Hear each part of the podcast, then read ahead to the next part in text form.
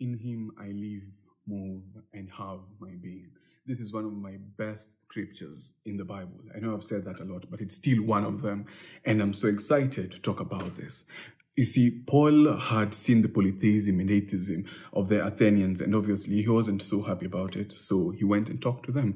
And before I go on, the two things we need to learn about the Athenians is, number one, that these guys could literally never run out of gods to worship. And they kept looking for more. Like, the main reason they actually gave Paul the audience to talk about his God, his cute God, is because they're probably like, does this guy present us with another guy to worship? Does he present us with another idol to put in another place in our town? Like, does he? That's a thing you need to know. And this, I didn't even learn about it when I was reading about the verse. It is actually in the Bible. Right there in verse 21 of Acts 17, it's written that the Athenians spent all their time discussing new ideas.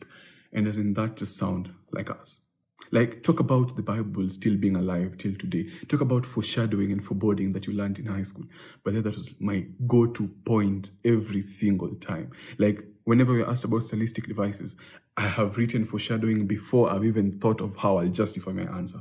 But anyway, I digress. Like, just think of how we always have something to talk about. Like, that's the basic premise of Twitter. That's why we have challenges and trends and phrases like, but y'all aren't ready for that conversation yet. Just think of how previously we had our black women being victimized for having thick lips, and now the very people who are actually victimizing them are like, that's kind of cute. Actually, I want those lips. Like, just think about how we used to love baggy jeans, and now we've gotten to a point where, no, that's no longer the thing. The thing is skinny jeans. The point is, society always changes. Like, people will always have different opinions, which will change at some point. But guess who doesn't change?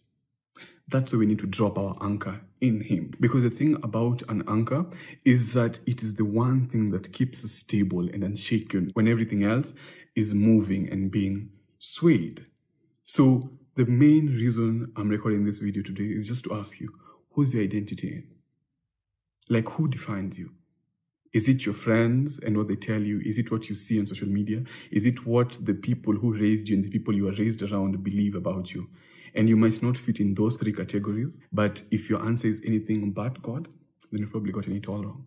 Because as I read on this scripture, I realized that when we say in him, it literally means either by him or through him. So through him, we live, move, and find our being. By him, we live, move, and find our being. When we say in him we live, it doesn't just refer that he's the one who created us and formed us. It goes to the fact that he still sustains us continuously till today.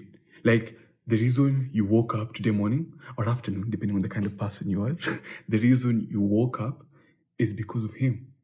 Like, the reason your body is still functioning, maybe not as much as you'd want it to be, maybe it doesn't look the way you want it to be, but the reason it's still functioning, it's all his grace. It's all him.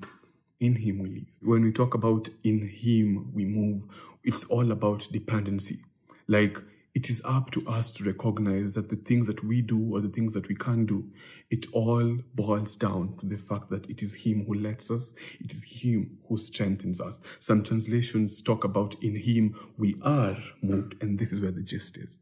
Because when we talk about in him we are moved, when we talk about being moved, it alludes to our feelings, how we feel towards things and how we react to them. So let me put it this way.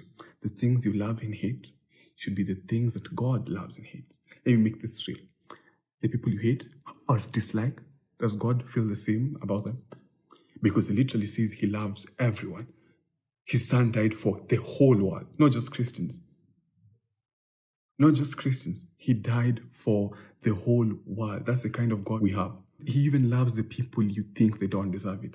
Even the people who don't believe in him, or even worse, the people who mock him and spit on his name. He still loves them. He does. That's why I don't believe in cancel culture. That's why you'll never see me cancel or saying that I'll cancel anyone. It doesn't mean that I am superior to them. It doesn't mean that I'm inferior to anyone. Because cancel culture is you thinking you're better than them because of the thing that they do or say. And that's your standard. If I'm canceling someone, it's because I honestly believe that I'm better than them. That what they do, I can't do. They're not supposed to do it. And I'm not justifying anything. But you're not supposed to cancel people because that's sleeping with your standard, not his. Because his standard is love your neighbor as you love yourself. That's his standard. It's not that I love people more than the average person, than the next person. Because recently I saw the story of a man who raped a 4-day-old baby, 4-day-old, his stepdaughter. That's messed up. You think I loved him at that moment? Actually, I did throw hands or knives, possibly bullets. But I constantly need to remind myself, I am not moved by society. I'm not moved by culture or what people do. I'm not moved by what I think. I'm moved by him. It's him who sets the standard. And lastly, when we say in him we have our being, it's all about us finding ourselves, finding who we are in who he is. Only the creator can define their creation. The problem is we become so comfortable with other creations, defining other creations. And now those creations are walking around damaged because of the definition given to them by other creation. Having said that, I just want to tell you guys, by the way, and this is how I live. And honestly, I think this is how you all should, if you aren't already. If he says I'm chosen, if he says I'm loved despite the things I've done, because I've done some things, if he says that I am marked for a purpose greater than I believe. It doesn't matter what you believe. It doesn't matter what they believe. It doesn't even matter what I believe, because I didn't create myself. So I can't define myself. It doesn't matter what I believe. If he says it, I believe it. Like VXs and Volkswagens and Range Rovers, they don't define themselves. It's Toyota who does. It's Volkswagen who does. It's Land Rover who does. The creator defines them. So if he says it, I believe it. If he says it, I believe it. Because there's a man of his word. Anyway, and I've butchered that song. Please listen to the original one. Man of Your Word by Maverick City. It's really nice. So the thing I want to leave you guys with today is what Joshua told the Israelites.